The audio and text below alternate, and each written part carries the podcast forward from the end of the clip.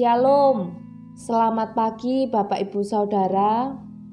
Puji Tuhan, di pagi hari yang indah ini Tuhan masih memberikan kekuatan kepada kita untuk kita dapat bangun dari istirahat kita semalam dan kita juga diberikan kekuatan untuk kita melakukan kegiatan kita hari ini. Nah, saat ini saya mengajak kembali kita semua untuk bersama-sama mengambil waktu pribadi di hadapan Tuhan untuk berdoa dan kita juga mau merenungkan firman Tuhan bersama. Hari ini kita akan masuk dalam pembahasan mengenai cita rasa buah roh yang kedelapan, yakni kelemah lembutan. Bapak, ibu, saudara, apa sih yang dimaksud dari kelemah lembutan ini? Apakah kita harus berbicara dengan suara yang lembut, atau ketika kita melakukan aktivitas kita, misalnya ketika kita berjalan, apakah itu berarti kita harus berjalan dengan pelan-pelan? Atau ketika kita menutup pintu, kita harus dengan lembut, dengan hati-hati. Jangan sampai ada suaranya. Atau bagaimana sih yang dimaksud dengan kelemah lembutan ini? Bapak Ibu Saudara, kelemah lembutan yang diterjemahkan dari kata praus dalam bahasa Yunani ini memiliki dua arti. Yang pertama, kelemah lembutan ini berarti kita bisa mengendalikan amarah kita. Bukan berarti kita tidak bisa marah ya. Kita bisa marah.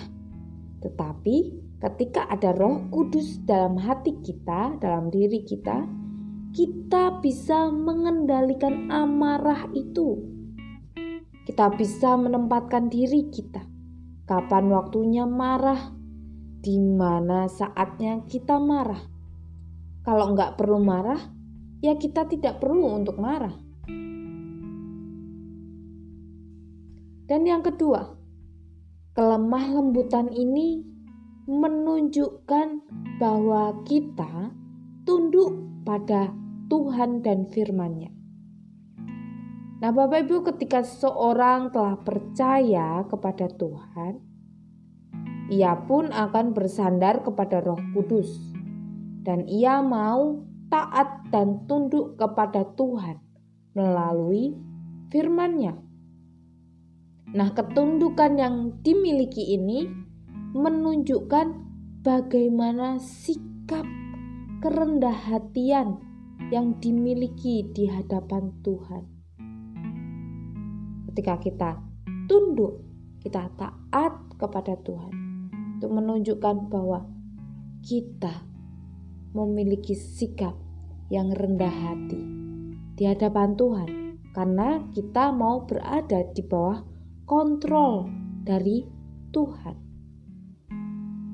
Nah, kerendah hatian ini menunjukkan bahwa ini sikap dari kelemah lembutan. Bapak, ibu, saudara, ketika kita sudah mengerti dua hal ini, mudahkah kita untuk menjadi seseorang yang lemah lembut? Tentu saja tidak. Oleh sebab itu, kita perlu ingat dan menyadari bahwa diri kita ini tidak ada apa-apanya dan semua yang ada pada diri kita itu karena anugerah Tuhan saja. Dan dengan kesadaran karena semua hanya anugerah Tuhan, kita pun akan sadar siapa diri kita, dan kita pun sadar bahwa kita membutuhkan penolong yang memampukan kita agar kita dapat menghasilkan kelemah lembutan tersebut. Nah, siapakah Dia penolong kita? Dia adalah Roh Kudus. Mintalah kepada Roh Kudus, bersandarlah kepadanya, dan Ia akan memampukan kita semua. Amin. Tuhan Yesus memberkati.